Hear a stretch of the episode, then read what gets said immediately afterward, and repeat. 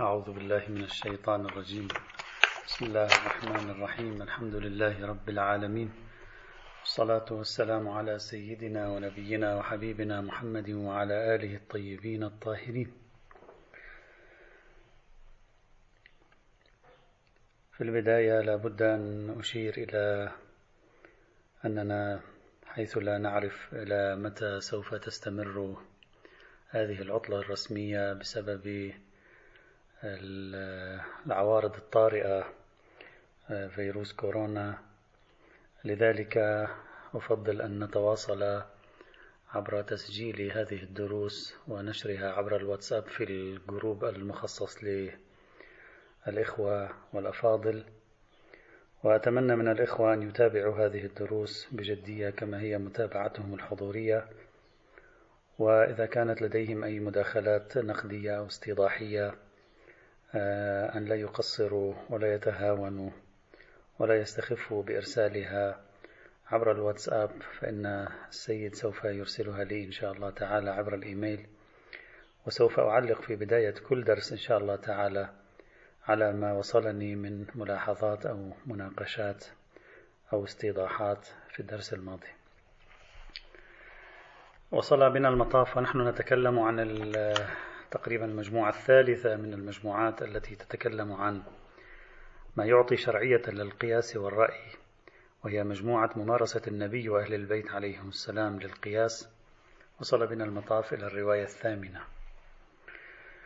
وسأضع هذه الرواية تحت عنوان نصوص القياس وقاعدة العدالة والتعرض لرأي المفكر المصري المعروف أحمد أمين رحمه الله. الرواية الثامنة هي خبر السكوني وهي رواية صحيحة السند عند المشهور. عن أبي عبد الله عليه السلام قال كل قوم يعملون على ريبة من أمرهم ومشكلة من ورائهم وزارئ منهم على من سواهم وقد تبين الحق من ذلك بمقايسة العدل عند ذوي الألباب. هذه الرواية التي أوردها لنا الشيخ البرقي في كتاب المحاسن ونقلها عنه من جاء بعده مثل العلامة المجلسي في بحار الأنوار. هذه الرواية يوحي آخرها بالحديث عن القياس لأنها تقول بأن الحق يتبين بقياسه بمقايسة العدل أي بعرض الأشياء على العدل. هذه الرواية وردت بصيغ مختلفة عند أهل السنة فقد نقلت مرة بالسند إلى مرة الطيب قال قال علي بن أبي طالب كل قوم على بينة من أمرهم ومصلحة من أنفسهم يرزون والصحيح يزرون على من سواهم ويعرف الحق بالمقايسة عند ذوي الألباب. هذا التعبير في ذيل هذه الرواية يغدو أوضح إذ يقول يعرف الحق بالمقايسة عند ذوي الألباب أي إن القياس هو معيار معرفة الحق. وقد نقل لنا هذه الرواية بهذه الصيغة الخطيب البغدادي في كتاب الفقيه والمتفقه وكذلك ابن قيم الجوزية في كتاب إعلام الموقعين. مرة أخرى أيضا على المستوى المصادر السنية ينقل لنا الجصاص وكذلك الجاحظ في كتاب البيان والتبيين. ينقلان لنا بالسند إلى عمرو بن مرة عن عبد الله بن سلمة عن علي عليه السلام أن رسول الله صلى الله عليه وعلى آله وسلم قال: كل قوم على زينة من أمرهم في مصلحة من أنفسهم يزرون على من سواهم ويتبين الحق بالمقايسة بالعدل عند ذوي الألباب. وجاء الحديث أيضا بصيغة ثالثة عند أهل السنة. نقله الصفدي في كتاب الوافي بالوفيات. قال عن النبي صلى الله عليه وعلى آله وسلم قال بئس القوم قوم يستحلون الحرمات بالشبهات والشهوات. كل قوم على زينة من أمرهم مفلحة عند أنفسهم يزرون على من سواهم سنن الحق مقاييس العدل عند ذوي الألباب من الناس. هذه الرواية التي وردت كما قلت إذا في المصادر الشيعية وفي المصادر السنية ولكنها أكثر انتشارا وسعة في المصادر السنية. هذه الرواية محل الشاهد الرئيس فيها هو الذيل. إذ أنها تقول يعرف الحق بالمقايسة. حتى أنهم فسروا أيضا الإزراء هنا يزرون على من سواهم أي يحملون ويقيسون على من سواهم. فهم يستخدمون عملية القياس لأجل الوصول إلى الحقيقة. ولذلك اعتبرت هذه الرواية من أدلة القائسين التي ذكروها في بحث أدلة السنة على حجية القياس. طبعا علق غير واحد هنا بالقول مثل العظيم آبادي. قالوا وقد رواه الخطيب وغيره مرفوعا ورفعه غير صحيح. وفي الرواية الإمامية هذه الرواية إذا وثقنا النوفلي والسكوني فإن هذه الرواية يفترض أن تكون صحيحة الإسناد لأنها وردت في كتاب المحاسن للبرقي أما من يناقش في النوفلي أو من يناقش في السكوني فإن الرواية لا تكون صحيحة السند حينئذ حتى إماميا. وبصرف النظر عن السند هذه الرواية في أغلب صيغها وقد لاحظنا كيف أن بعض صيغها مختلفة عن بعضها الآخر هذه الرواية في أغلب صيغها في تقديري لا تريد إثبات مبدأ القياس الشرعي بالفرضية الأولى والثانية للقياس أي قياس العلة وقياس الشبه. بل الذي أفهمه منها والعلم عند الله تعالى أنها تهدف لمعرفة الحقيقة عبر عرضها على العدل وعبر عرضها على مبدأ العدالة. بمعنى كل أمر يعرض على مبدأ العدالة فيكون عادلا فهو حق. وما لم يكن كذلك فهو باطل.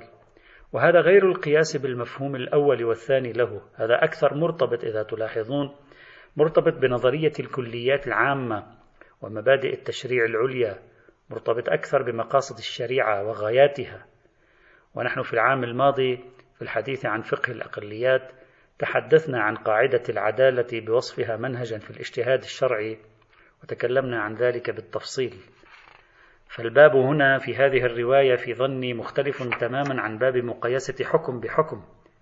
نحن لا نقايس حكم ألف بحكم باء هنا نحن في الحقيقة نقايس تفصيلا شرعيا أو أمرا شرعيا أو حتى أمر غير شرعي بمعايير كلية وعامة وضعتها الشريعة تمثل مؤشرات على اكتشاف الحقيقة وهي معايير العدل ومعايير العدالة. وقد قلنا في محله بأن الشريعة حيث لم تشخص لي تطبيق العدالة فإن تشخيص الإنسان بوعيه الفطري والوجداني للعدالة يكون حجة حينئذ وأمره موكل إلينا. هذا الذي أفهمه من هذه الروايات بأغلب صياغها، نعم الرواية بسندها إلى مرة الطيب فيها إشارة إلى تقعيد عام لأنها لا يوجد فيها كلمة العدل. هي تقول ويعرف الحق بالمقايسة عند ذوي الألباب فلا يوجد هنا كلمة عدل. إذا هي تعطي بإطلاقها تعبيرا عاما على أن المقايسة معيار لمعرفة الحق والقائسون في الحقيقة يقومون بإعمال معيار في معرفة الحق وهم يمارسون القياس. إلا أنه لا يبدو لي حتى بهذه الصيغة أن الرواية بصدد بيان قوانين في الاجتهاد الشرعي. لا يبدو لي ذلك. خاصة مع كون أغلب الروايات أو أغلب الصيغ الأخرى معارضة لهذه الصيغة مما يرفع من احتمالية وجود سقط في متن هذه الرواية. في مثل هذه الحال وأن كلمة العدل ربما تكون ناقصة هنا. لا بد لي أن أشير أخيرا هنا أيضا إلى وجهة نظر للباحث المصري المعروف الدكتور أحمد أمين المتوفى سنة 1954 للميلاد. أحمد أمين يعتبر أن مقولة الرأي في القرن الهجري الأول عندما كانوا يطلقون الرأي أو نعمل بالرأي كانت تعني اعتماد الذوق السليم على مقاييس العدالة. بمعنى أن المتتبع يرى أنهم كانوا يستعملون كلمة الرأي بالمعنى الذي نفهمه نحن اليوم لكلمة العدالة. يعني عندما أقول أعمل برأيي أي أنني أعمل على قانون العدل وما أفهمه وأشخصه من قانون العدل. فليس العمل بالرأي سوى ما يرشد إليه الذوق السليم على على وفق معايير العدالة والظلم. من وجهة نظر أحمد أمين وذلك في كتابه فجر الإسلام. وأنا شخصيا لا أستبعد هذا المعنى في الجملة، يعني لا أستبعد أن يكون في بعض الموارد على الأقل في القرن الهجري الأول أو في المراحل الأولى من القرن الهجري الأول لا أستبعد أن بعض تطبيقات مقولة الرأي كانت ناتجة عن شيء من هذا القبيل وهي أنهم عندما كانوا يفتقدون النصوص يرجعون إلى ما يرون فيه الصلاح ويرون فيه العدل ويحققون فيه كليات الشريعة العامة ويحققون فيه مقاصد الدين بحسب تصورهم لها. وهذا يعني ليس بعيد. لا أقول كل أعمال الرأي عندهم كانت على هذا المعيار لكن لا يبعد في الجملة أن بعض أعمال الرأي التي كانت موجودة عند بعض المسلمين في القرن الهجري الأول ربما تكون سارت على هذا المنوال بصرف النظر عن أنهم شخصوا تشخيصا صحيحا أو لم يشخصوا تشخيصا صحيحا بصرف النظر عن كونهم أخطأوا عندما لم يرجعوا إلى المعصوم في في من قبل وإنما ذهبوا مباشرة إلى تشخيصهم مع أن المعصوم موجود بينهم. هذا أمر آخر مبنائي يحفظ في محله. وعلى أي حال فكلمة الرأي في مثل هذه الرواية التي نحن فيها مرتبطة ارتباطا شديدا بالفرضية الرابعة من فرضيات بحثنا أي إعمال النظر العقلي والشخصي على قواعد العدالة والكليات العامة بهدف تنزيل هذه الكليات العامة على المصادق الجزئية والموارد المتغيرة لا أكثر ولا أقل. أما ارتباط هذا الحديث بالفرضية الأولى أي قياس العلة أو الفرضية الثانية أي قياس الشبه أو ارتباطها بالفرضية الثالثة والخامسة أي ما واجه النصوص أو ما زهد بالنصوص فيبدو لي بعيدا في مثل هذه الحال فهذه الرواية لا تخالف إلا القليل النادر من الروايات في المجموعات الثلاث التي دلت على النهي عن القياس الرواية التاسعة. وسوف أضعها تحت عنوان الإمام زيد بن علي والقياس وممارسة القياس بالنسبة للإمام والقاضي. هذه الرواية التاسعة هي في الحقيقة وردت في مسند زيد بن علي وقد اعتمدها الزيدية وأدرجوها في رواياتهم. وهي خبر زيد بن علي عن أبيه عن جده عن علي عليه السلام قال أول القضاء ما في كتاب الله عز وجل يتكلم عن القضاء. فقل أول شيء إذا أردت أن تقضي عليك أن ترجع إلى كتاب الله تعالى. ثم ما قاله رسول الله صلى الله عليه وعلى آله وسلم. ثم ما أجمع عليه الصالحون. طيب معنى ثم هنا يبدو أنه إن لم تجد في الكتاب ترجع إلى رسول الله إن لم تجد عند رسول الله ترجع إلى ما أجمع عليه الصالحون خاصة بقرينة ما سيأتي حيث قال فإن لم يوجد ذلك في كتاب الله تعالى ولا في السنة ولا فيما أجمع عليه الصالحون اجتهد الإمام يتكلم الآن عن إمام المسلمين اجتهد الإمام في ذلك لا يألو احتياطا لا يقصر في الاحتياط وطلب الحماية والحائطة واعتبر أي الإمام واعتبر وقاس الأمور بعضها ببعض فإذا تبين له الحق أمضاه. ثم تقول الرواية وتختم ولقاضي المسلمين من ذلك ما لإمامهم أي إن قاضي المسلمين يعمل بما يعمل به إمام المسلمين فيرجع إلى الكتاب ثم السنة ثم إجماع الصالحين ثم بعد ذلك يجتهد برأيه ويعتمد الاعتبار والقياس في مثل هذه الحال. قد وردت هذه الرواية في مسند الإمام زيد بن علي. طبعا بصرف النظر عن صحة نسبة مسند الإمام زيد بن علي إليه هناك كلام كثير في هذه القضية وبحوث متعددة متنوعة كتبها الزيدية وأهل السنة وأهل السنة والشيعة أيضا الإمامية. بصرف النظر عن صحة نسبة كتاب المسند إلى زيد بن علي هذه الرواية ستكون صحيحة حينئذ. يعني لو بنينا على أن المسند صحيح النسبة إلى زيد بن علي فالرواية صحيحة حينئذ إذ على التحقيق ثبت لدينا وثاقة زيد بن علي. طيب إذا هذه الرواية واضحة جلية في أنها آه، ليس فقط آه، تأمر أو أو ما شابه ذلك هي أصلا تشرح الوظيفة من قبل الإمام علي عليه السلام تشرح الوظيفة فيما ينبغي على إمام المسلمين وقاضي المسلمين أن يقوم به في مثل هذه الحال. المشكلة المركزية في هذه الرواية أنها رواية علوية بمعنى أننا إذا قلنا نحن نشك نشك في طرح مفهوم القياس بمعناه المصطلح يعني قياس الشبه وقياس العلة. نشك في طرح مفهوم القياس بمعناه المصطلح في العصر العلوي. طبعا إذا شككنا في طرح مفهوم القياس بمعناه المصطلح في العصر العلوي والعصر النبوي فهذا ينسحب على العديد من روايات النهي عن القياس التي وردت عن النبي والإمام علي كما أشرنا إلى ذلك من قبل. الشك هنا يستدعي وقوع الشك هناك. عدم القبول هنا يستدعي عدم قبول القبول هناك. هذا إذا شككنا. تكلمنا عن هذا الموضوع سابقا. أما إذا لم نشكك في طرح مفهوم القياس في العصر العلوي وفهمنا من الرواية حينئذ لم نشكك قلنا ممكن يكون آه، يعني قضية القياس تكون واردة. صارت هذه الرواية حينئذ معارضة للنصوص العلوية والنبوية الرافضة للقياس التي تقدمت معنا. بناء عليه ستقع المعارضة الواضحة في مثل هذه الحال بين هذه الرواية ومجموعة الروايات السابقة هنا. إلا إذا قلنا إن هذه الرواية غاية ما تفيد أن الإمام وكذلك القاضي بعد عدم عثوره على دليل من الكتاب من السنة من إجماع الصالحين يلزمه النظر الشخصي في القضية تقليب الأمور قياس بعضها على بعض حتى يتوصل إلى رأي صحيح. ليس المراد من كلمة القياس هنا القياس المصطلح. يعني إنما يقيس الأشياء على بعضها يقرب الأشياء من بعضها لكي يتبين أهل الحق. منهج القياس هو يقوم به لكن يقوم به في سبيل استنتاج المصلحة واستنتاج موقف شخصي يكون أقرب للحق وللواقع. وبذلك تنفتح هذه الرواية على اجتهاد الرأي يعني على الفرضية الرابعة. وإن كان إطلاقها يصلح للشمول لممارسة طرق القياس أيضا على مستوى استنباط الحكم الشرعي من القياس. إذا كان الأمر كذلك ستصبح رواية زيد بن علي منفتحة على استخدام كل طرق المقايسات الأعم من القياس الشرعي داخل النصوص والأحكام ومن المقايسة خارج إطار الشريعة بهدف التوصل إلى موقف في قضية لم يرد فيها حكم في الشرع يعني إلى قضية جزئية إذا أخذنا رواية زيد بن علي أعم من أن يكون مراد القياس الشرعي بالمعنى الأول والثاني. والقياس بالمعنى الرابع حينئذ إذا أخذناها على على شكل واسع يعني نقول قلب الأمور قاس الأمور على بعض قارب الأمور والأشياء من بعضها كي يكتشف الحق فيها. أعم من أن تكون هذه المقاربة هي عبارة عن عملية اجتهاد شرعية أم لا؟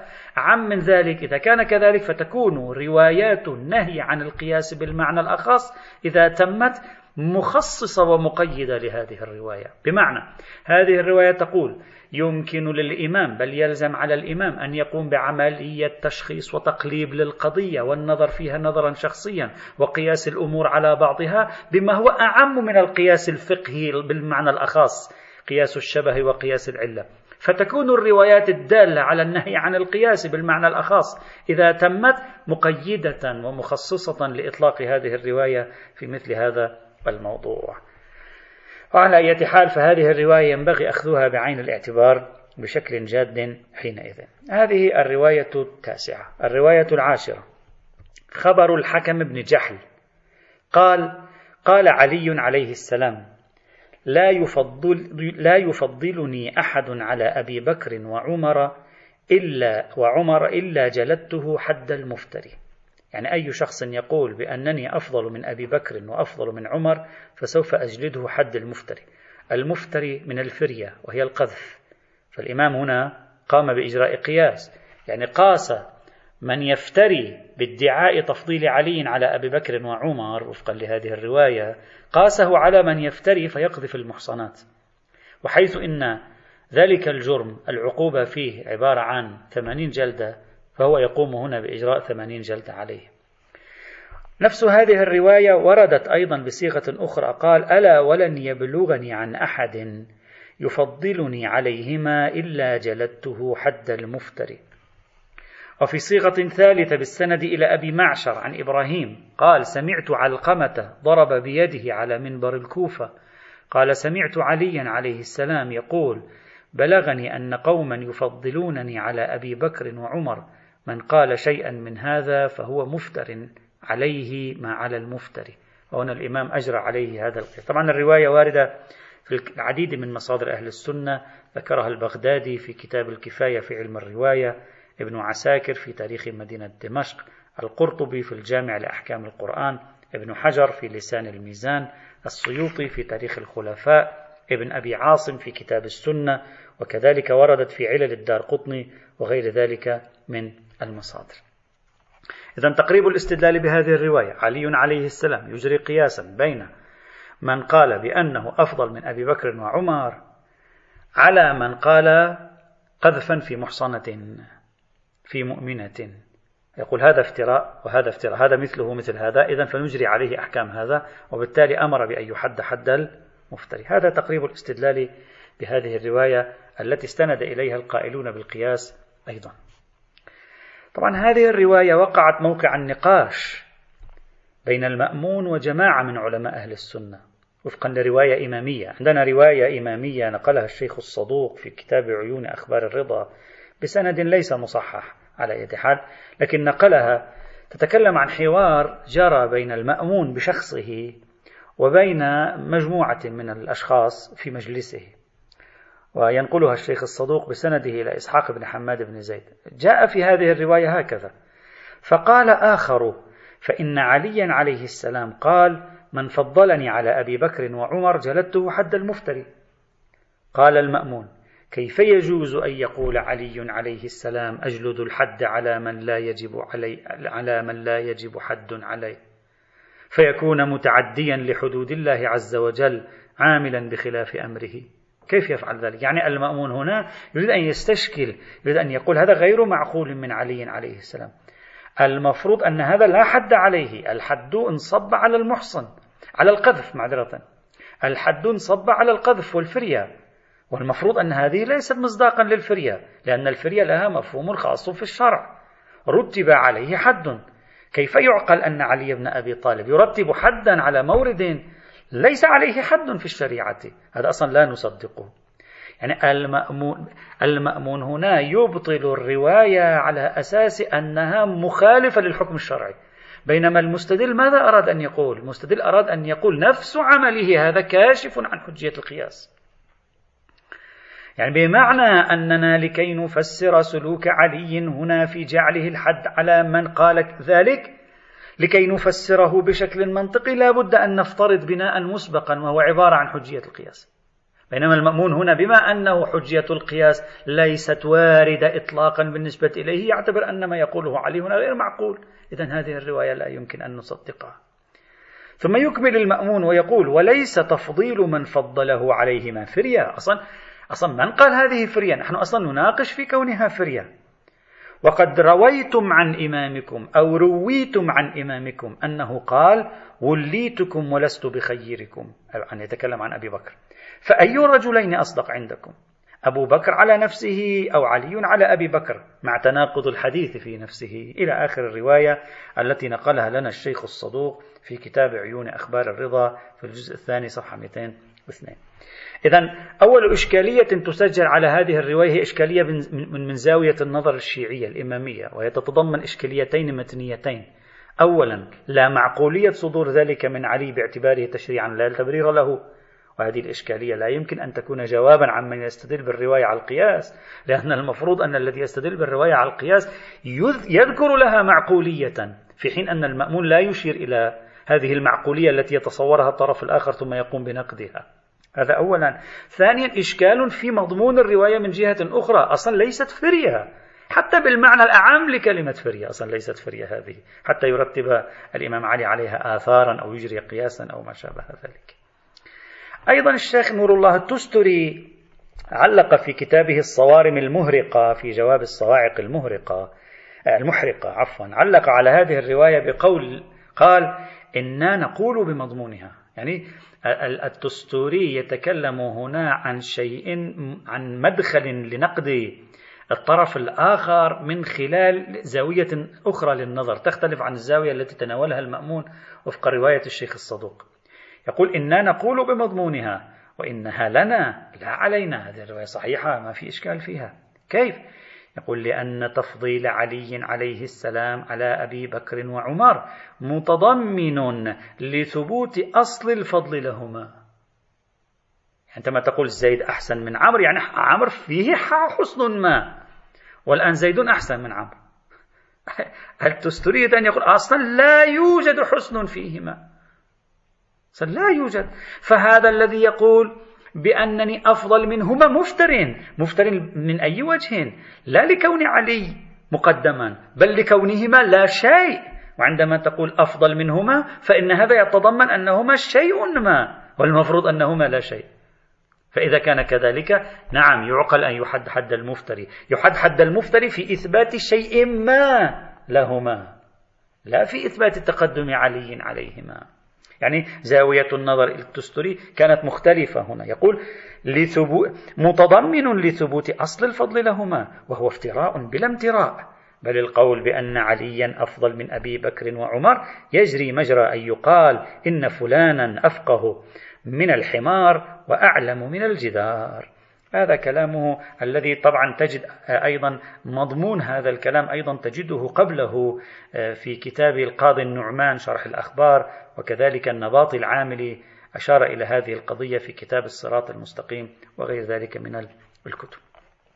إذا حتى الآن رأينا أن طريقة التناول الشيعية لهذه الرواية تتضمن تارة تنظر إلى عملية التعدي تقول هذا غير معقول كما رأينا المأمون وأخرى تنظر إلى نفس المضمون من زاوية مذهبية على مستوى الجدل المذهبي في هذا السياق. هذه الرواية ابن جرير الطبري الشيعي في كتاب المسترشد ينقلها عن عمر. نحن هذه الرواية حتى الآن منقولة عن علي عليه السلام. بينما ينقلها هو عن عمر. يعني عمر يقول ذلك لا علي يقول ذلك. آه طيب. ف وهو يقول بأن السنة تابعوا عمر بن الخطاب في هذه الرواية يعني فيما قالوه هنا. بالفعل أنا بعد المراجعة رأيت أن هذه الرواية نعم مروية أيضا في كتب أهل السنة عن عمر بن الخطاب. مثلا الذهبي في تاريخ الإسلام يرويها عن عمر يقول عمر هو الذي قال ذلك من فضلني مثلا على أبي بكر.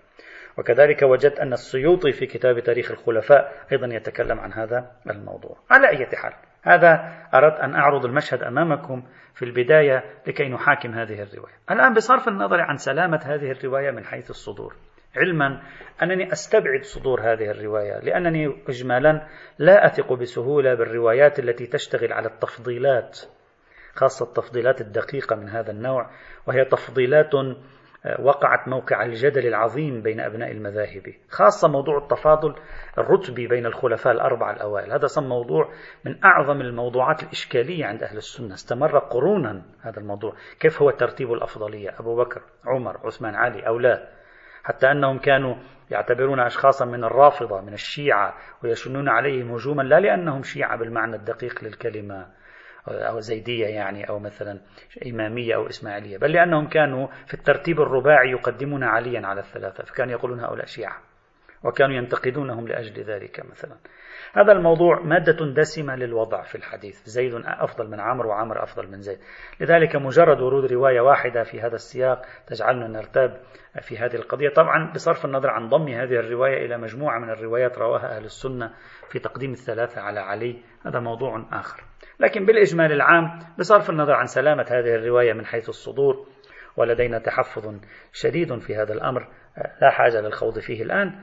إلا أن الاستدلال بها في موضوع القياس لا يبدو لي واضحا. يعني نحن نريد أن نستدل الآن بأن علي بن أبي طالب عليه السلام هو مارس القياس عندما وضع حد المفتري. لماذا نشكك في هذا الموضوع؟ لأننا لا نعرف في الحقيقة إخواني الأعزاء هوية الفعل العلوي.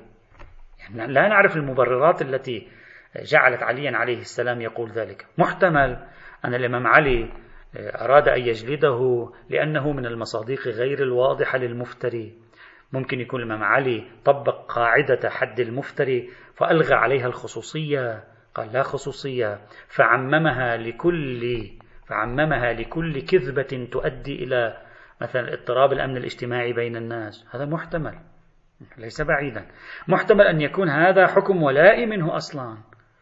ليس إخبارا عن حكم شرع ولا يقول حده عند الله سبحانه وتعالى حد المشتري قال إلا حددته حد عفوا المفتري إلا, إلا حددته حد المفتري يعني هو يريد أن يقول هذا مفتر وأنا سأطبق عليه آه، حد المفتري كحكم ولائي وليس كإخبار. ممكن أن يكون مارس القياس بالفعل أيضا. بعبارة أخرى أنا لا أعرف ما الذي آه، حصل في ذهن علي عليه السلام وهو يعني يقوم بإصدار هذا الحكم. هل هو أجرى إلغاء خصوصية؟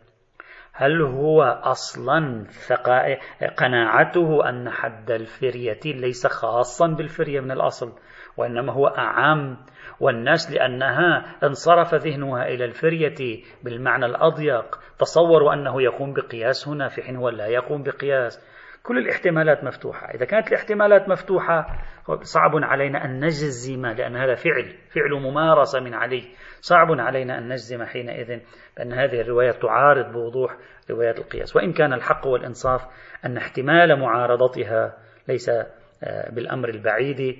يعني أمر يؤخذ بعين الاعتبار بوصفه احتمالا لا بوصفه ظهورا جليا أو أمرا قطعيا في هذا السياق. هذه الرواية العاشرة.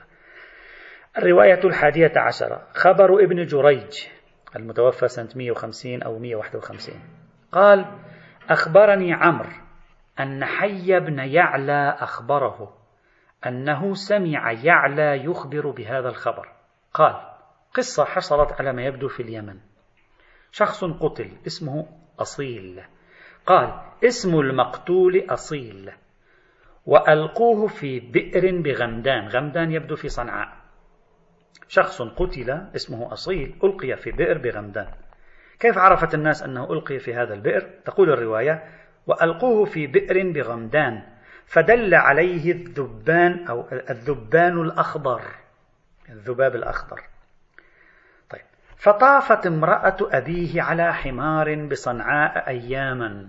زوجة أبيه طافت على حمار بصنعاء أياما تقول اللهم لا تخفي علي من قتل أصيلا. طيب. قال عمر قال عمر إن يعلى كان يقول كان لها خليل واحد. ممكن قال عمر وممكن قال عمرو هنا. إن يعلى كان يقول كان لها خليل واحد. ما معنى؟ يعني يريد أن يقول هذه زوجة أبي المقتول كان عندها عشيق. والظاهر أنها هي وعشيقها هم من قتلوا أصيل يعني ابن زوجها ورموه في البئر. يقول قال عمر إن يعلى كان يقول كان لها خليل واحد فقتله هو وامرأة أبيه. فقال حي حي بن يعلى. فقال حي سمعت يعلى يقول كتب إلي عمر أن أقتلهم عفوا أن اقتلهم. فلو اشترك في دمه أهل صنعاء أجمعون قتلتهم. قال ابن جريج وأخبرني عبد الكريم أن عمر كان يشك فيها. عمر بن الخطاب كان يشك في هذه المرأة. حتى قال له علي يعني عمر بن الخطاب فيما توحي الرواية الآن من جواب الإمام علي كما سيظهر كان آه، مرتاب هل يقوم بقتل الاثنين في في مقتول واحد أو لا؟ فكرة مشاركة اثنين في قتل شخص جزاؤها ما هو. الشيء المركوز في الأذهان أنه زيد قتل عمرو يقتل زيد بعمر هذا القصاص في الشرع. طيب زيد وبكر قتلا عمرا ما الحكم؟ يبدو أن عمر بن الخطاب التبست عليه هذه القضية. يبدو وقع في ريب. ما الذي يمكن أن نفعله؟ رغم أن صدر الرواية يقول لو اشترك في دمه أهل صنعاء أجمعون قتلتهم. لكن بعد قليل ابن جريج يقول أن عبد الكريم أخبره أن عمر كان يشك فيها. حتى قال له علي الرواية فيها شوي من الاضطراب حتى قال له علي يا أمير المؤمنين أرأيت لو أن نفرا اشتركوا في سرقة جزور جمل فأخذ هذا عضوا وهذا عضوا أكنت قاطعهم؟ قال نعم. يعني إذا مجموعة من الأشخاص اشتركوا في سرقة جمل ألا تقطع أيدي الجميع؟ قال نعم. قال فذلك حين استمدح له الرأي. وفي نسخة استهرج بمعنى اتسع وفي نسخة استخرج. الرواية فيها ارتباك في كيفية التعابير. يعني خلاصة الرواية. إذا أردنا أن نلملم أماكن الارتباك فيها على شكل الآتي. خلاصة الرواية أن عمر الخطاب فيما يبدو كان في النفس شيء من أن يقتل اثنين بواحد. الإمام علي الآن أراد أن يقنعه بأن قتل اثنين بواحد هو شيء طبيعي صحيح. دليلك على أنه شيء صحيح. يقول أنت انظر إلى السرقة. ألا تحد حد السرقة على اثنين سرقا معا؟ قال نعم. قال هذا من هذا. إذا الإمام علي هنا وهو يقوم بإقناع عمر بن الخطاب استخدم القياس. من وجهة نظر المستدلين بالرواية على القياس. استخدم القياس. فبناء عليه نقول إن القياس صحيح. إذ قاس علي عليه السلام عقوبة أو القصاص في القتل قاسه على حد السارق. كما أن هناك الاشتراك يوجب إجراء الحد على أكثر من واحد كذلك هنا الاشتراك يوجب إجراء الحد على أكثر من واحد. هذا تقريب الاستدلال بهذه الرواية عندهم. طبعا هذه الرواية تفرد بنقلها الصنعاني في كتاب المصنف ثم بعد ذلك نقلت مثلا جاءت في كتاب الفائق في غريب الحديث عند الزمخشري كذلك نقلها فيما بعد ابن قيم الجوزية في كتابه إعلام الموقعين عن رب العالمين. هذا حاصل استدلال بهذه الرواية. ابن حزم الأندلسي ويبدو أن السيد محسن الأمين العاملي أيضا يعني فهم نفس الفكرة اشتركا في المعنى بين ابن حزم الأندلسي وسيد محسن الأمين أو ربما تابعه لا أدري إذا هو مطلع كان عليه. حاصل ما قال قال لا يوجد قياس هنا. يعني ليس هناك قياس في القضية. كل ما في الأمر أن الإمام علي قال له أليس فاقطعوا أيديهما؟ شاملة للحالة السارق المفرد والسارق المشترك. قال نعم. قال إذا ما الفرق بينها وبين القتل؟ قتل القاتل. ولكن في القصاص حياة هم أيضا تشمل. ابن حزم كذلك سيد محسن الأمين قال هذا استنباط من الدليل من قبل الإمام علي ليس عملا بالرأي. يعني يصدق عنوان القاتل على الاثنين كما يصدق عنوان السارق على الاثنين معا في حال الاشتراك. إذا فكما معذرة فكما أنت طبقت هنا المفترض منطقيا على نفس طرائقة الاستدلال أن تطبق هنا. هذا كل ما في الأمر. فلا يوجد قياس في المقام. ولا أقل من الاحتمال. طبعا في تقديري بصرف النظر عن السند هذه الرواية تفرد الصنعاني بنقلها مسندة لنا على أن فيها شيء من ال... يعني الارتباك في في التعابير. كلام علي عليه السلام مع عمر كما قال الأندلسي وكما قال سيد محسن الأمين ليس ليس منحصرا في تفسيره بالقياس. لا أقل من احتمال أنه يريد تنبيهه على أن المعيار هو المشاركة في الجريمة. لما نبهه إلى مثل تنبه عمر إلى أنه نعم كما أن الدليل هنا يدل على الشمول لحال المشاركة هنا أيضا يدل الشمول لحال المشاركة. يعني المعيار واحد في الاثنين معا ليست قضية قياس هنا لا أكثر ولا أقل. استخدام كلمة الرأي في ذيل هذه الرواية حتى لو كانت من الصحابي يقول فذلك حين استمدح له الرأي حتى لو كانت التعبير من صحابي ليس من الضروري أن يكون الرأي هنا بالمعنى المصطلح يعني شيء قريب من القياس. بل يعني استمدح رأيه أي استمدح ما قاله واقتنع به استمدح مقاربته للموضوع استمدح طريقة اجتهاده ولفت نظره إليه لا أكثر ولا أقل. فالرواية رغم احتمالية أقول ما لا أريد أن أنفي شخصيا احتماليتها رغم احتمالية أنها ناظرة إلى إعمال علي للقياس بصرف النظر عن روايات النهي عن القياس عن أهل البيت عليهم السلام إلا أن احتمالية كونها ناظر إلى التنبيه على أنه لا فرق بين الإفراد والمشاركة والقرينة على ذلك. لاحظ أنت في باب السرقة الأمر على هذه الشاكلة. إذا طبق ما تعمله في باب السرقة طبقه على الاجتهاد في باب القتل. سترى أن نفس الآلية الاجتهادية تجري هنا أيضا. نفس هذا الاحتمال يربك إلى حد ما الاستدلال بهذه الرواية. إذا صار عندنا مجموعة من الروايات وهي عبارة عن أحد أحد عشرة رواية من ممارسات النبي وأهل بيته عليهم السلام للقياس تشترك في أنها غير واضحة في إعمال القياس إلا أنه من الصعب أن أقول بأنها لا تتصل بالقياس ولو بنحو الاحتمال. هذا خليه في بالنا. أكتفي بهذا القدر من نصوص ممارسة النبي وأهل بيته للقياس. وتوجد روايات أخرى حالها يظهر من هذه الروايات. لا أريد أن أطيل فيها. بل في تقديري الروايات الأخرى التي ذكروها أكثريتها الساحقة بائسة أصلا. لا تستحق أن نتوقف عندها كثيرا. الإخوة الذين يريدون مراجعتها بإمكانهم مراجعتها في ما كتبه ابن حزم الأندلسي وما كتبه ابن قيم الجوزية وما كتبه الخطيب البغدادي. ابن حزم في كتاب الإحكام وملخص إبطال القياس وابن قيم الجوزية في كتاب إعلام الموقعين والخطيب البغدادي خاصة في كتابه الفقيه والمتفقه وهو كتاب مطبوع في مجلدين.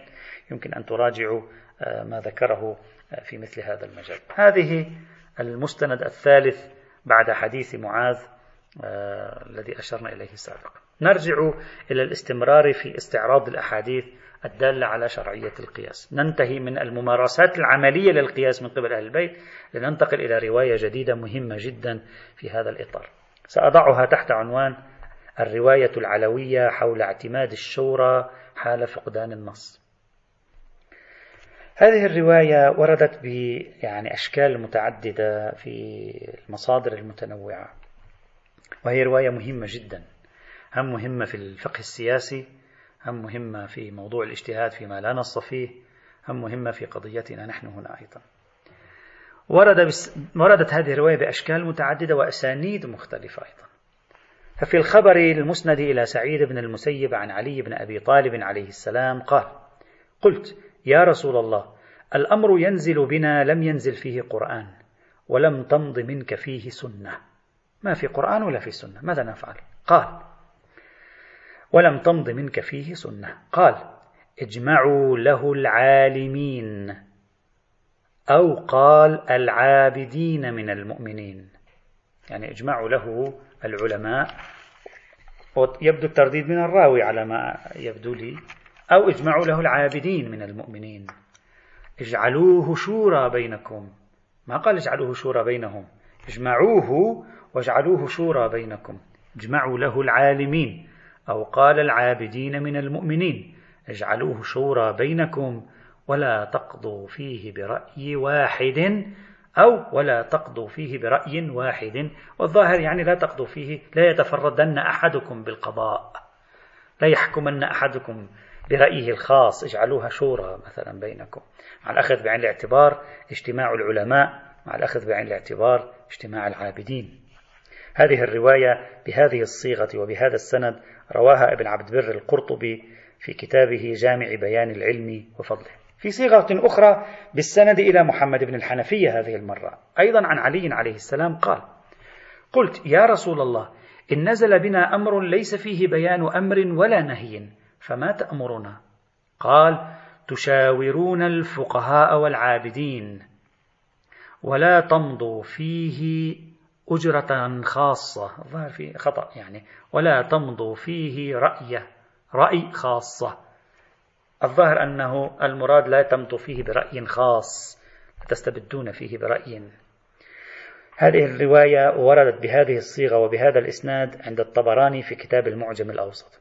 بتعبير ثالث أيضا ورد في مجمع الزوائد للهيثمي قال قلت يا رسول الله إن نزل بنا أمر ليس فيه بيان أمر ولا نهي فما تأمرني؟ قال شاوروا فيه الفقهاء والعابدين ولا تمضوا فيه رأيا خاصة. في صيغة أخرى أيضا للحديث قال قلت يا رسول الله وهذه الصيغة ينقلها لنا كل من ابن عبد بر القرطبي في جامع بيان العلم وفضله والخطيب البغدادي في كتاب الفقيه والمتفقه. يقول قال قلت يا رسول الله الأمر ينزل بنا بعدك لم ينزل به القرآن ولم نسمع منك فيه شيء. في الروايات الأخرى ظاهر نفي نفي الوجود. هنا يقول لم ينزل القرآن ولم نسمع منك شيء. إذا قلنا لم نسمع كناية لا وجود إذ لو وجد لسمعنا فيكون الروايات كلها في معنى واحد نفي الوجود. لا فقط نفي الوجدان. قال قلت يا رسول الله الأمر ينزل بنا بعدك لم ينزل به القرآن ولم نسمع منك فيه شيئا. قال اجمعوا له العابدين من المؤمنين. وفي نسخة اجمعوا له العابدين من أمتي واجعلوه شورى بينكم ولا تقضوا فيه برأي واحد. وعن هذه الرواية اللطيف أن أغلب هذه الرواية يبدو أنها وردت من طريق مالك بن أنس ولذلك ابن عبد بر القرطبي يعلق يقول هذا حديث لا يعرف من حديث مالك إلا بهذا الإسناد ولا أصل له في حديث مالك عندهم ولا في حديث غيره. ثم يناقش يقول في السند وقع من؟ إبراهيم البرقي وسليمان بن بديع ليسا بالقويين ولا ممن يحتج به ولا يعول عليه. ابن حجر أيضا أضاف على كلام ابن عبد البر ماذا قال؟ قال قلت وقال الدار قطني في غرائب مالك لا يصح. تفرد به إبراهيم بن أبي الفياض عن سليمان ومن دون مالك ضعيف. يعني نقلوا عن مالك. أيضا يقول وساقه الخطيب في كتاب الرواة عن مالك من طريق إبراهيم بن عن سليمان. وقال لا يثبت عن مالك والله أعلم. إذا يبدو عند أهل السنة يبدو عندهم مداخلة نقدية في الإسناد أن هذا الحديث لا نعرفه عن مالك. لو كان مالك الذي نقل هذا الحديث بطرق متعددة إلى أكثر من راو من أصحاب علي عليه السلام لكان يفترض أن يكون هذا الحديث موجودا في كتب مالك وموجودا فيما تنقله المالكية من رواية مالك ابن أنس. ولكننا لا نجد. ثم لما نظرنا في الإسناد رأينا أن في بعض الرواة مناقشات في هذا الإطار الأمر الذي يضعف هذه الرواية من حيث الإسناد. لكن المتقي الهندي في كتابه كنز العمال يحاول العثور على سند صحيح على قواعد أهل السنة لهذه الرواية. بإمكانكم أن تراجعوا كنز العمال في الجزء الثاني صفحة 340 341 لذلك يختم فيقول فالحديث عن هذه الطريق حسن صحيح. يقول عندي طريق لهذه الرواية لا يمر بمالك وهو حسن صحيح. على أي حال. هذا الحديث واضح في أنه حال عدم وجود شيء في الكتاب والسنة أو حال عدم وجدانه على الأقل وظيفة المسلمين هي اتخاذ الشورى يعني اعتماد الشورى لاتخاذ رأي في الأمر. معناته أمر ما في موقف شرعي في الكتاب والسنة نحن نقوم باعتماد الرأي. الحديث لا يقول لنا من هم أعضاء الشورى. يقول شورى بينكم لكنه واضح في أنه يصر على إقحام عنوانين في, في هذه الشورى. يعني لازم يكون في هذه الشورى مجموعتين من المؤمنين وهم عبارة عن العابدين والفقهاء ربما يكون السبب في ذلك متناغما مع قوله تبارك وتعالى في الآية 37 38 في سورة الشورى حيث قال تبارك وتعالى والذين يجتنبون كبائر الإثم والفواحش وإذا ما غضبوا هم يغفرون والذين استجابوا لربهم وأقاموا الصلاة وأمرهم شورى بينهم عندما نقول أمرهم شورى بينهم أمرهم الضمير في أمرهم يرجع إلى من؟ يرجع إلى الذين اجتنبوا كبائر الإثم يرجع إلى الذين غضبوا هم يغفرون يرجع إلى الذين استجابوا لربهم يرجع إلى الذين أقاموا الصلاة يرجع إلى الذين ومما رزقناهم ينفقون يقول وأمرهم شورى بينهم ومما رزقناهم ينفقون. فلذلك يذهب بعض القائلين بنظرية الشورى يقولون بأنه الشورى صحيح نحن نؤمن بالمشاورة إلا أن المشاورة لا تكون بين جمهور الناس الفاسق والفاجر وال والداعر والشارب الخمر والزاني والقاتل وإنما الشورى بين نخبة في الأمة تلك النخبة الصالحة التي تتصف بهذه الصفات. فربما تكون هذه الرواية تحاول أن تقترب من مزاج الآية القرآنية الكريمة هذا ما ربما يقويها أيضا. تقترب من مزاج الآية القرآنية الكريمة لتقول من الضروري أن يكون من أعمدة الشورى أولئك الفقهاء وأولئك العلماء وأولئك العابدون. والعلم عند الله تعالى. نحاول فقط أن نحلل نحن هذه الرواية. إلا أن الذي يبدو لي أن هذه الرواية ليست ناظرة إلى استنباط حكم شرعي من خلال الشورى خلافا لما تصوره المستدلون بهذه الرواية على حجية القياس. لأن هذه الرواية تقول النص ليس متوفر في الكتاب والسنة وبالتالي لا يوجد نص في الأصل. يعني لا يوجد شريعة صادرة في المقام. معنى شيء صادر.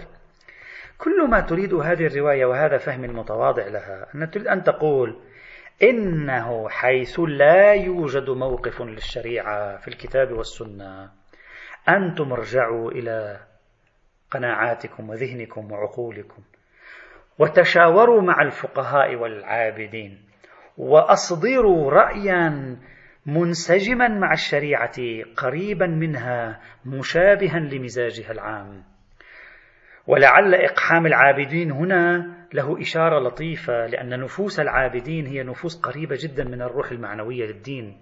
وبالتالي يمكن أن يضفوا على هذا الرأي قربا من مزاج الشريعة أكثر من غيرهم.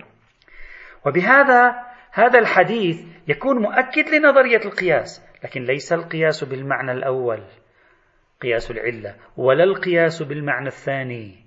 قياس الشبه ولا القياس بالفرضية الثالثة مواجهة النصوص لأن المفروض لا يوجد نصوص هنا. ولا القياس بالفرضية الخامسة الزهد في النصوص إذ هنا لا نصوص حتى نزهد بها. وإنما في تقدير مرجع هذه الرواية القياس بالمعنى الرابع إذا صح إطلاق القياس عليه.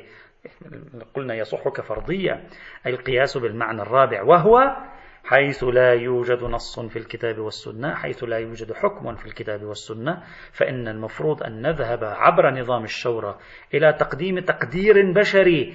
غاية الأمر هذا التقدير ينبغي أن يكون منسجما مع الشريعة وروحها ومع الدين ومضمونه غير مناقض لهما. وعليه فهذا الحديث لا يناقض الأغلبية الساحقة من نصوص النهي عن القياس التي تقدمت معنا. لأن الأغلبية الساحقة من نصوص النهي عن القياس التي تقدمت معنا إنما تدل على القياس القياس بالمعنى الثالث والخامس والثاني وقليل جدا منها يدل ولو بإطلاقه على القياس بالمعنى الرابع. خاصة وأن هذا الحديث هنا لا يشير إلى أن النتيجة ستكون حكم الله في الواقعة وإنما حكم الله هو أن تستشيروا بعضكم بعضا. وتعملوا بما تصل إليه عقولكم. ولا يشير الحديث إلى أن هذا الذي نتج عن إعمال عقولكم هذا بالضرورة هو حكم الله سبحانه وتعالى أو أن لله حكما أصلا في الموضوع. وهذا منسجم مع نظريتنا في نفي الشمول التفصيلي للشريعة فلاحظ وتأمل. إذا هذه الرواية إذا لها قدرة نسبية على مواجهة بعض روايات النهي عن القياس المتقدمة إلا أن دائرة التعارض فيها قليلة جدا. بل إذا فهمناها أنها خارجة عن دائرة اكتشاف الحكم الشرعي كما لا يبعد بناء على نفي الشمول التفصيلي للشريعة ستكون هذه الرواية أصلا خارجة تماما عن موضوع اكتشاف حكم الله بالقياس بأي معنى من الفرضيات الخمس التي مرت معنا. هذه رواية.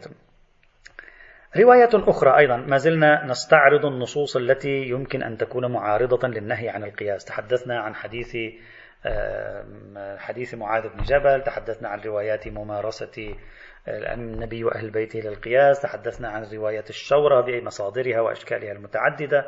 ننتقل الآن إلى رواية أخرى وهي ما أورده الشريف محمد بن علي المتوفى سنة 445 للهجرة. في كتابه الجامع الكافي في فقه الزيدية أورده مرسلا عن رسول الله صلى الله عليه وعلى آله وسلم. حاولت بعد التفتيش الحصول على هذه الرواية مسندة في مصادر حديثية مع الأسف الشديد لم أتمكن من ذلك. تقول الرواية أن الرسول صلى الله عليه وسلم قال لعلي عليه السلام اعمل بما في كتاب الله وبما وجدته في سنة رسول الله صلى الله عليه وعلى آله وسلم. واعطف الرأي على الهدى. إذا قومك عطفوا الهدى على الرأي. إذا قوم القوم إذا عطفوا الهدى على الرأي أنت أعطف الرأي على الهدى. المفهوم من هذه الرواية التي طرحوها كأنها يعني تنتصر لفكرة الرأي إلا أنه بضوابط اقترحها الزيدية. مفهوم من هذه الرواية أن المطلوب عندما يجعل الناس رأيهم أساسا والهدى لا بد أن يكون منسجما مع رأيهم. القرآن والسنة لا بد أن يكونا منسجمين مع رأيهما. المطلوب منك هذا معنى عطف الهدى على الرأي. الناس تعطف الهدى على الرأي أي تجعل الهدى معطوفا على الرأي تابعا للرأي. المطلوب منا عندما تنتشر هذه العدوى عدوى عطف الهدى على الرأي كما ينتشر الكورونا الآن. المطلوب منا هو العكس أن نعطف الرأي على الهدى أن نجعل آراءنا منسجمة. إذا هذا إقرار بالرأي. يعني هذا من الرواية إقرار بوجود الرأي في حال عدم توفر دليل من الكتاب والسنة. غاية الأمر أن هذا الرأي الذي ينبغي لك أن تأخذه حال عدم وجود دليل من الكتاب والسنة يلزم أن يكون منسجما في روحه في مزاجه في مساره في غاياته في مقاصده في مبادئه. يكون منسجما مع الهدى مع الحق مع الدين. ما شئت فعبر. وبهذا يكون هذا الحديث من أدلة الفرضية غايته غايته من أدلة الفرضية الرابعة من فرضية البحث هنا اللي هو عبارة عن إعطاء الرأي على قانون المصلحة المرسلة آه، حيث لا يوجد دليل إطلاقا. بل أكثر من ذلك هذه الرواية إذا كانت كذلك لعلها لا تريد أن تقول هذا حكم الله. تقول أنت اعطف رأيك. ونسبه إلى رأيه. يقول واعطف الرأي الرأي الذي هو رأيه. مزاج اعطفه على الهدى. ولم يقل إن رأيك بعد أن تعطفه على الهدى سيكون جزءا من الشريعة ومن الدين. فلعله بناء على عدم الشمول التفصيلي للشريعة. أصلا الرواية تكون خارجة عن فرضية الخمس حينئذ تؤيد مسلك عدم الشمول. هذه الرواية الزيدية التي جاءت في كتاب الجامع الكافي في فقه الزيدية يوجد بعد التفتيش شبيه لها في, في, الرواية الإمامية أيضا. وقد نقلنا نحن هذه الرواية سابقا في روايات النهي عن القياس لكننا نقلنا المقطع المرتبط بالنهي عن القياس.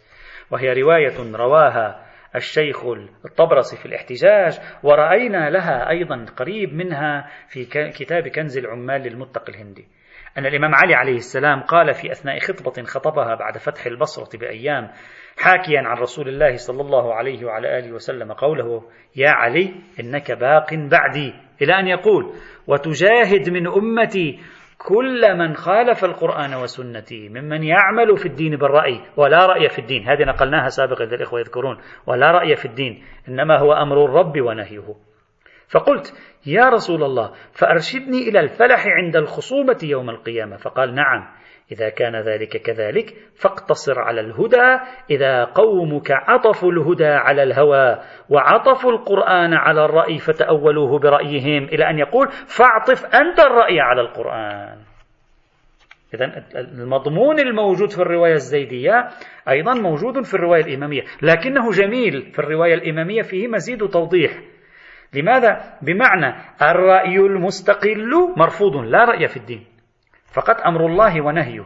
ثم في نفس الرواية الإمامية بعد قليل يقول اعطف أنت الرأي على القرآن. وهذا حينئذ في الرواية الإمامية يكون شاهدا على أن المراد بالرأي الصحيح هو الرأي الذي يكون معطوفا على القرآن يعني آه، ليس المعارض للقرآن. فالمرجع فيه إلى القرآن كلياته القرآن الكريم. لذلك معنى إنما هو أمر الرب ونهيه الذي ورد في أول الرواية يعني كلياته مزاجه العام موجود في القرآن الكريم. حسب الظاهر إذا أردنا أن نجمع أطراف الرواية في مثل هذا المقام. فهذه الرواية لا تعارض النصوص الناهية عن الرأي إنما تقصد النهي عن الرأي المعارض للدين أو الغريب عن الدين والأخذ بالرأي المتوالم المتوافق مع كليات الدين ومقاصده العليا في مثل هذه الحال. إلا إذا شخص قال أصر قال اعطف أنت الرأي على القرآن يعني لا يكون لك رأي. أصل رأيك ليس إلا القرآن. إذا كان كذلك أمر آخر. تنتفي دلالة الرواية كليا حينئذ.